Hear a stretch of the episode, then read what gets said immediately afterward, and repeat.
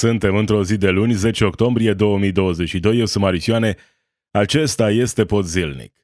În weekendul ce s-a încheiat au avut loc proteste împotriva guvernului organizate de aur în mai multe orașe din țară. Protestatarii cer, printre altele, revenirea la o piață reglementată în energie. Gospodărilor din Marea Britanie le-ar putea fi întrerupt alimentarea cu electricitate 3 ore pe zi la iarnă. Putin spune că explozia de pe podul din Crimea a fost plănuită și executată de serviciile secrete ale Ucrainei și convoacă astăzi Consiliul de Securitate. În același timp, în restul Europei, dacă vorbești despre nevoia de compromis pentru pace, vei fi rapid catalogat drept agent al Rusiei de presa mainstream. Președintele Parlamentului Maghiar a susținut la Tușnad un discurs prin care cere ca Europa să rămână a europenilor, iar familia bazată pe iubirea între un bărbat și o femeie iar Giorgia Meloni pledează pentru o Europa a patrioților. Acestea sunt câteva dintre subiectele de astăzi. Rămâi cu mine, începe Podzilnic. You are listening to the Podzilnic podcast. News and commentary from a progressive perspective. Partidul lui George Simion Aur a organizat proteste în mai multe orașe din țară. S-au adunat de la câteva zeci până la câteva sute de oameni la aceste uh, proteste cu emoții, rugăciuni și lozingi, așa cum scrie spotmedia.ro. De exemplu, la Bistrița, uh, participanții la protest au cerut uh, revenirea la o piață reglementată în energie și decizii corecte din partea guvernanților. Iar liderul local, președintele filialei județene Bistrița Năsăud a AUR, Dragoș Hârjoabă, uh, a spus cam așa, mă adresez celor care sunt la putere și aș vrea să le spun că în România este important ca omul să trăiască bine nu e important ca străinul să trăiască bine și vreau să le spun că atât timp când noi ne producem energie electrică, nu avem niciun motiv ca să se întoarcă la români cu prețuri de 10-20 de ori mai mari. Acesta este mesajul aur în acest moment pe la protestele care au avut loc prin țară. Proteste împotriva guvernului, proteste pentru criza aceasta din energie.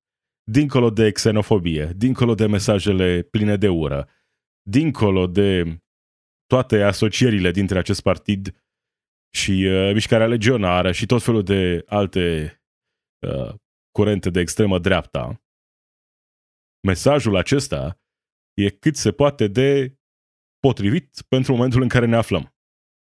Revenirea la o piață reglementată. Pentru că asta face atât de abil extrema dreaptă în partea aceasta a lumii.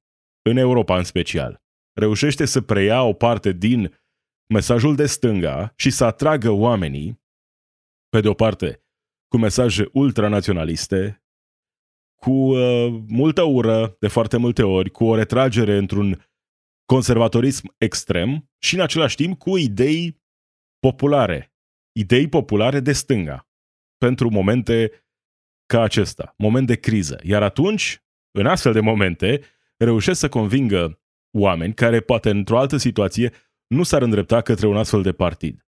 Aur. Reușesc să convingă oameni cu astfel de mesaje, mesaje populare de stânga. Revenirea la o piață reglementată. Pentru că oamenii înțeleg că dincolo de război, dincolo de criza uh, din context uh, european la nivelul Uh, livrării de gaze, în energie electrică, dincolo de situația aceasta extrem de complicată, România, într-o mare măsură, își asigură propria energie. Și atunci de ce avem aceste prețuri uriașe? În România, de multe ori, suntem pe primul loc în Europa la prețurile pentru a doua zi. De ce se întâmplă lucrul acesta? Pentru că oamenii înțeleg uh, poate nu profund, dar măcar instinctual, că e vorba de o șmecherie la mijloc. Că de fapt această piață liberă nu e deloc liberă. Că de fapt e o piață în care cei puternici sunt liberi să profite de cei mulți și deloc puternici. Oamenii înțeleg treaba asta. Iar specialiștii din spatele aur, oamenii care se pricep la comunicare, care au o strategie, înțeleg că în momentul acesta nemulțumirile în societate se vor amplifica și se vor tot amplifica în perioada următoare. Deocamdată, nemulțumirile și protestele sunt ținute așa sub control prin programul acesta de compensare. Foarte mulți oameni nu înțeleg încă cu adevărat dezastrul din facturile la energie electrică la gaze. Pentru că nu ajung să vadă dezastrul real.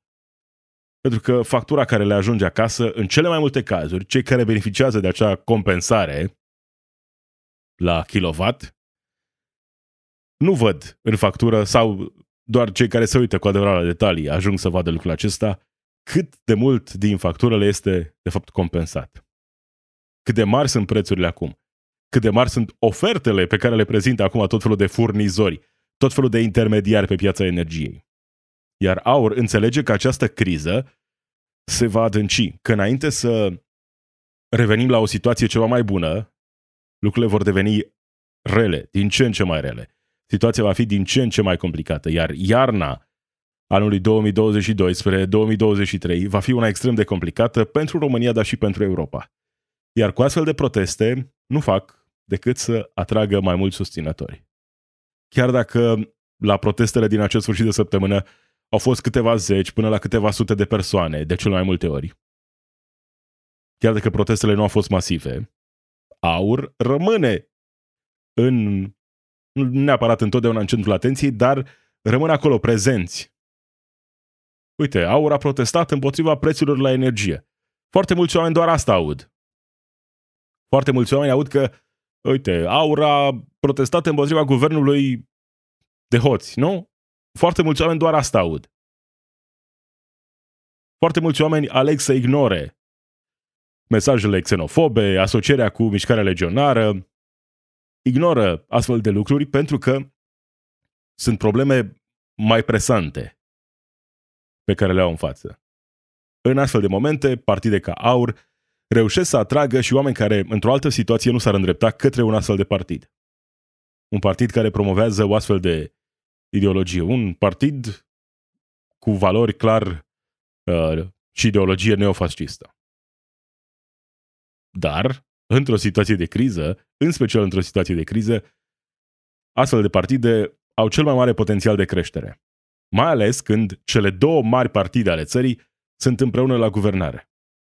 Acestea sunt momentele în care un astfel de partid poate să câștige foarte mult, mai ales că atunci când vorbește, de exemplu, despre dezastrul din energie, are și dreptatea, realitatea factuală de partea sa. Și vorbește direct despre nemulțumirile oamenilor. Chiar dacă nu prezintă de cele mai multe ori soluții care să aibă legătură cu realitatea. Chiar dacă în realitate acesta nu este un partid al oamenilor obișnuiți. Chiar dacă în realitate acesta este un partid al patronilor al uh, uh, șefilor din România. Dar astfel de partide reușesc să convingă. Pentru că avem pe de o parte cele două mari partide care sunt la putere și în opoziție un USR care e total pierdut de realitate, care nu înțelege pe ce lume trăiește și ce ar trebui să facă un partid care e în opoziție. Oricum, cine mai are așteptări de la un partid ca USR va fi uh, foarte tare dezamăgit de aici încolo. Situația e complicată în România, la fel de complicată și în restul Europei. Avem un scenariu din Marea Britanie. Profit.ro scrie că britanicii pot rămâne fără curent electric 3 ore pe zi la iarnă. Este un scenariu, un scenariu pesimist în acest moment, un scenariu puțin probabil, dar un scenariu real, luat în considerare de autoritățile din Marea Britanie, unde uh, situația din acest moment a dus la nevoia unui astfel de scenariu. Astfel, gospodărilor din Marea Britanie le poate fi întreruptă alimentarea cu electricitate trei ore pe zi la iarnă în unele zile din cauza penuriei de resurse din întreaga Europa. 40% din energia electrică produsă în Marea Britanie e produsă cu gaz natural. Și atunci, într-o astfel de situație, chiar dacă Marea Britanie nu depinde atât de mult de ceea ce se întâmplă în uh, restul Europei, chiar și așa, există acest scenariu unde oamenii ar putea să rămână câte trei ore pe zi fără electricitate. Atât de gravă este situația. Dincolo de oamenii care vor rămâne fără, ar putea rămâne, că e un scenariu deocamdată, ar putea rămâne fără electricitate, Hai să ne imaginăm ce s-ar întâmpla, ce ar urma să se întâmple în economie într-o astfel de situație. Și atunci, cred că uh, vom fi mai aproape să înțelegem cu toții cât de gravă este cu adevărat situația, cât de complicată este cu adevărat situația în această iarnă. Acesta este scenariul din Marea Britanie. Ce se va întâmpla cu economia, cu industria în Marea Britanie, dar și în restul Europei într-un astfel de scenariu. Iar acest scenariu, chiar dacă este unul pesimist, extrem de pesimist, nu este cel mai rău scenariu, cel mai dezastruos scenariu pe, pe care îl putem avea acum în considerare, îl putem lua acum în considerare. Există o amenințare extrem de reală, amenințarea extinderii războiului. Avem prima reacție a lui Vladimir Putin după explozia de pe podul din Crimea. Acesta spune că este un act terorist, iar că autorii sunt serviciile secrete ale Ucrainei. Din Ucraina am văzut uh, diferite reacții, bacă da, noi am făcut-o, bacă deocamdată nu spunem nimic. În același timp, FSB acuză Ucraina că a atacat de peste 100 de ori teritoriul Rusiei. Iar Putin a convocat pentru astăzi Consiliul de Securitate. Și ce spunea Putin în urmă cu o săptămână, două? Că au modificat doctrina lor nucleară și că, în momentul în care Rusia, integritatea teritorială a Rusiei va fi atacată, pot lua în considerare inclusiv un răspuns nuclear. Așa stau lucrurile în acest moment. Rusia poate lua în considerare un răspuns nuclear. Rusia, Rusia care a declarat că anumite regiuni din Ucraina, zona Donbass, Crimea de asemenea, sunt parte din Rusia. Deci dacă uh, ataci acele zone, ai atacat Rusia. Dacă organizezi o contraofensivă în acele zone, de fapt, ataci Rusia. Iar răspunsul ar putea să vină. Foarte mulți oameni care vorbesc și comentează în această perioadă despre intențiile lui Putin, despre ce ar putea să urmeze, trec foarte repede peste amenințarea aceasta nucleară. Hai că nu o să o facă, dar ce, ne lăsăm noi în fața unui nebun? Nu o să o facă, doar amenință. Poate că nu o să o facă, dar amenințarea e atât de serioasă, cu efecte atât de dezastruoase pentru întreaga lume, încât trebuie luată în serios, chiar dacă vorbim de 0,01%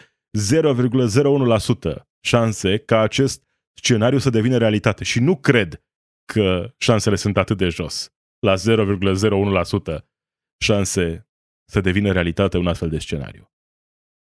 Suntem mai aproape de un conflict direct între Rusia și NATO decât am fost vreodată. Suntem mai aproape decât am fost, nu știu dacă vreodată, dar cu siguranță în istoria recentă, de un conflict posibil nuclear. Răspunsul din partea mai multor țări NATO la o bombă nucleară a Rusiei undeva în Ucraina poate nu va fi un răspuns nuclear. Dar au lăsat să se înțeleagă destul de clar că folosirea armelor, armelor nucleare de către Rusia în Ucraina va duce la un răspuns direct al Statelor Unite, ale unor țări NATO și, în consecință, a NATO în, împotriva Rusiei. Așa arată lucrurile în acest moment. De asta, cei care spun că nu, nu e posibil, doar blufează, nu vorbește serios Putin. Sunt aceiași care zic că omul ăsta e un dictator nebun, extrem de periculos. Știți, e un dictator nebun, extrem de periculos, dar hai să nu luăm în serios amenințarea nucleară din partea celei mai mari puteri nucleare țara cu cel mai mare arsenal nuclear din lume, Rusia. Să nu luăm în serios situația asta. Nu știu pe ce lume trăiesc unii comentatori, într-o lume a propagandei. Situația aceasta aduce în prim plan cenzura. Și nu cenzura directă. Cenzura aceasta pe care o vedem inclusiv în România, dar și în restul Europei. Dacă vorbești împotriva războiului și ceri pace și ceri compromis pentru pace, ești repede catalogat drept omului Putin, agent al Rusiei. Titlu din Hot News. Andrei Marga insistă cu retorica Kremlinului pentru ieșirea din conflict. și îl citează până și Elon Musk, New York Times și alții care au spus lucid că pacea durabilă implică cedări teritoriale sunt luați la rost de activiști rudimentari. Andrei Marga vorbește despre nevoia unui compromis pentru a opri războiul. Și e repede aspru criticat de mai toată presa mainstream, că e un om al Rusiei. Habar nu am cât de apropiat ideologic sau nu e Andrei Marga de Rusia. Dar vreau să-l folosesc pe el doar ca pe un exemplu. Un exemplu de voce împotriva războiului, dar care cere compromis pentru pace. Pentru că oamenii cât de cât luciți înțeleg că e nevoie de un compromis pentru pace. Da, și Elon Musk cerea un compromis pentru pace. Mai poate că nu avem nevoie de miliardarii planetei să ne dea lecții, inclusiv în ceea ce privește pacea și războiul. Sigur că unii dintre cei care vorbesc despre nevoia de pace și de compromis uh, vorbesc uh, despre asta uh, simțindu-se poate în vreun fel apropiați sau sunt mai înțelegători față de acțiunile Rusiei. Poate încearcă să justifice puțin acțiunile Rusiei. Dar ca să fie extrem de clare toate aceste lucruri, dincolo de opinia lui Andrei Marga, dincolo de Elon Musk și alții, pe care i-am criticat și o să-i mai critic cu siguranță, când vor veni cu tot felul de soluții care nu prea sunt în vreun fel realizabile. Dar dincolo de asta, avem nevoia extrem de presantă de pace. Cât mai rapidă să fie această pace. Sigur că toată lumea înțelege că Putin, sau cei mai, nu toată lumea, cei mai mulți oameni înțeleg că Putin este agresorul, că Rusia este statul criminal condus de Putin care și-a atacat vecinii și anexează în mod ilegal prin referendumuri uh, deloc credibile teritoriile unui stat vecin. Cei mai mulți oameni înțeleg lucrul acesta. Cei mai mulți oameni înțeleg că Putin este responsabil pentru acest război, că Rusia este responsabilă de crimele din Ucraina. Cei mai mulți oameni înțeleg toate lucrurile acestea. Dar care e ieșirea din acest conflict? Un război direct între Rusia și NATO? Un răspuns nuclear? Amplificarea conflictului? Cine crede că asta este soluția? Cine crede în acest moment că Rusia poate fi cu adevărat învinsă? Rusia, țara cu cel mai mare arsenal nuclear din lume. Cine crede cu adevărat că o astfel de țară poate fi cu adevărat învinsă? După cum arată contra, contraofensiva ucrainienilor, Rusia are probleme uriașe în Ucraina. Evident, lucrul acesta este evident. Dar întotdeauna vor avea această opțiune. Răspuns nuclear. Au spus-o de mai multe ori. Dacă Rusia nu e victorioasă, dacă uh, integritatea noastră e amenințată, luăm în considerare un răspuns nuclear. Pentru că s-ar putea să fie într-o situație în care simt că nu mai au nimic de pierdut. Că Putin simte că nu mai are nimic de pierdut. Iar într-o astfel de situație, este extrem de simplu să treci de la amenințări la răspuns nuclear direct. Tactic, cum lor numi ei în acel moment. Un răspuns nuclear tactic. De parcă există răspuns nuclear tactic. Ceea ce va urma va fi o criză fără precedent pentru Europa, dar și pentru lume. De asta, cred că este important să înțelegem că, da, există propagandiști, există oameni de lui Putin, dar nu toți cei care cer compromisul în acest moment sunt în acea tabără. Oamenii raționali care vorbesc despre nevoia de compromis înțeleg pe de o parte că Putin este criminalul că dacă Rusia oprește ofensiva în Ucraina, războiul s-a încheiat. Dacă se retrage, dacă renunță la pretențiile teritoriale, războiul s-a încheiat. Toată lumea înțelege că răspunsul este în mâna lui Putin. Dar în același timp, mai toată lumea înțelege și că un astfel de scenariu e puțin probabil. Că pentru pace e nevoie de un compromis măcar încercarea de compromis, că nimeni nu poate în acest moment spune că, uh, da, sigur, dacă uh, compromisul va fi obținut, dacă se va ajunge la o negociere, dacă Ucraina va ceda anumite teritorii, uh, pacea va fi de lungă durată. Nimeni nu poate să garanteze lucrul acesta, evident.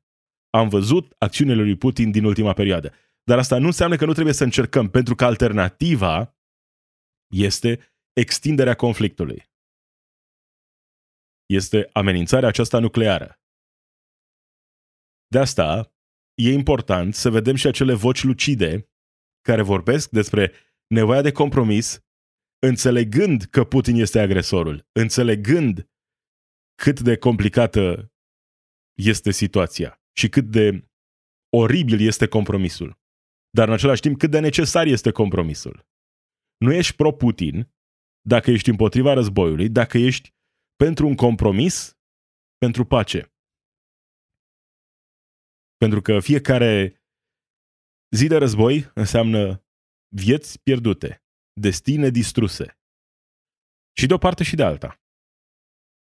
Oameni, de cel mai multe ori, care nu ar fi dorit vreodată să intre într-un astfel de conflict, oameni care nu au în mod direct nimic unii cu alții la nivel individual, care își pierd viețile pentru că un lider nebun are aspirații de mare imperiu. Oamenii lucizi înțeleg lucrurile acestea. Înțeleg că Putin este agresorul, dar poți să înțelegi lucrul acesta și să înțelegi că este nevoie de pace. Dar nu știu, într-o perioadă, în general, în perioadele de război, propaganda de ambele părți ajunge la cote alarmante. Iar vocile care sunt cumva împotriva narativei mainstream, în cât de cât uh, critice, împotriva narativei, uh, oricât de puțin critice la adresa narativei mainstream, sunt repede date la o parte. Uh, putinist. Asta nu înseamnă că nu există putiniști, că nu există oameni care vin și fac propagandă de partea Rusiei, cerând pacea. Sunt și aceia. Dar sunt și oameni lucizi, oameni care înțeleg cât de oribil poate fi compromisul, dar cât de necesar este compromisul. Și mereu vor veni cei care dau exemplul uh, celui de-al doilea război mondial. Că uite câte uh, situații de compromis, câte uh, portițe au fost oferite lui Hitler și de fapt asta l-a ajutat. Hai să revenim în 2022. E important să ne înțelegem istoria, dar e important să luăm lecții și din primul război mondial, când de la un conflict care putea fi unul regional s-a ajuns la dezastrul pe care astăzi îl știm ca primul război mondial, să înțelegem toate lecțiile acestea din istorie și, mai mult decât atât, să înțelegem prezentul, să înțelegem pericolele prezentului. Cu un război care se poate extinde, cu o criză economică care poate fi una fără precedent în istoria recentă. Înțelegând toate lucrurile acestea, înțelegând că Putin este criminalul, că este cel care a pornit conflictul acesta, că este responsabil de viețile pierdute, putem să înțelegem în același timp că în contextul în care vorbim de o putere nucleară, cea mai mare putere, cea mai mare putere nucleară, cel mai mare arsenal nuclear, trebuie să luăm în serios aceste amenințări. Și să căutăm pacea. Ăsta trebuie să fie mesajul. Să căutăm pacea, să puterile care sunt implicate în mod direct sau nu direct, e greșit spus direct, care sunt uh, implicate în mod direct în susținerea uh, Ucrainei în acest război, trebuie să încurajeze pacea. Ar trebui să se întâmple lucrul acesta, pentru că altfel putem vedea foarte ușor cum se poate ajunge într-o situație fără de ieșire. Poți să ai aceste două adevăruri în minte în același timp. Că Putin este un criminal răz- responsabil de războiul din Ucraina și în același timp că pacea este de dorit și că atunci când pacea este obținută, oricând se va opri acest conflict, se va opri la un moment dat după niște negocieri de pace. Iar scenariul în care treaba asta se va întâmpla peste 2, 3, 4, 5 ani nu e de dorit. E de dorit să se întâmple cât mai repede, cu cât mai puține pierderi de vieți omenești. E o opinie atât de puțin controversată, dar în același timp atât de controversată în contextul actual. Andrei Marga, who gives a fuck despre Andrei Marga? Ideea e doar că în, în uh, situația actuală a observat din ce în ce mai des cum vocile împotriva războiului, dar care cer pacea și compromisul pentru pace, sunt date repede la o parte ca fiind pro-putiniști. Și da, am făcut și eu mișto de Elon Musk. Pentru că trebuie să faci mișto de miliardarii planetei care se implică ei în toate problemele. Se prezintă ei ca mari salvatori. Și nu înțeleg, de fapt, complexitatea situațiilor despre care vorbesc. Dar dincolo de idioți ca Musk și alții ca el, nu toți oamenii care cer pacea, nu toți oamenii care cer compromisul sunt oamenii lui Putin. Sunt oameni care înțeleg că într-un astfel de conflict, cei nevinovați sunt cei care își pierd viața, sunt cei care au cel mai mult de suferit. Atât. Atât trebuie să înțelegem. Președintele Parlamentului Ungar a declarat sâmbătă la Tușnat că mintea lucidă și conștiința curată sunt armele cele mai ascuțite în lupta pentru viitorul Europei. Printre altele a mai spus și că Europa trebuie să rămână a europenilor, iar familia să fie bazată pe iubirea între un bărbat și o femeie, piatra de temelie a societății, reprezentantul unui uh, partid uh, neofascist, evident că o să vină cu acest mesaj, uh, a venit cu mesajul acesta la Tușnad, cam asta face extrema dreaptă în Europa. Giorgia Meloni pledează pentru o Europa a patrioților într-un mesaj transmis la un meeting în uh, Madrid. Asta face dreapta extremă în Europa în aceste momente, pledează pentru o Europa a europenilor, a patrioților, o Europa a ultra, ultraconservatorilor. Asta cer oamenii aceștia într-un moment ca acesta. Sunt cei care poate pe de o parte sunt împotriva lui Putin, dar în același timp au mai multe în comun cu Putin decât și-ar dori să observăm cu toții. Promovează același mesaj ultranaționalist, xenofob de foarte multe ori, homofob și așa mai departe. Da, cam acesta a fost pot zilnic. Marisioane sunt eu, zi bună!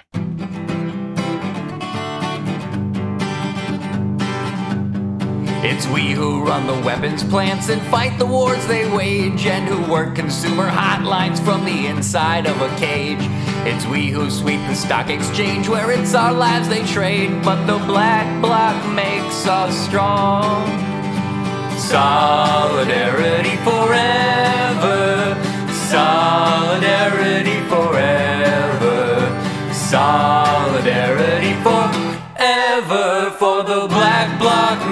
Jesus strong.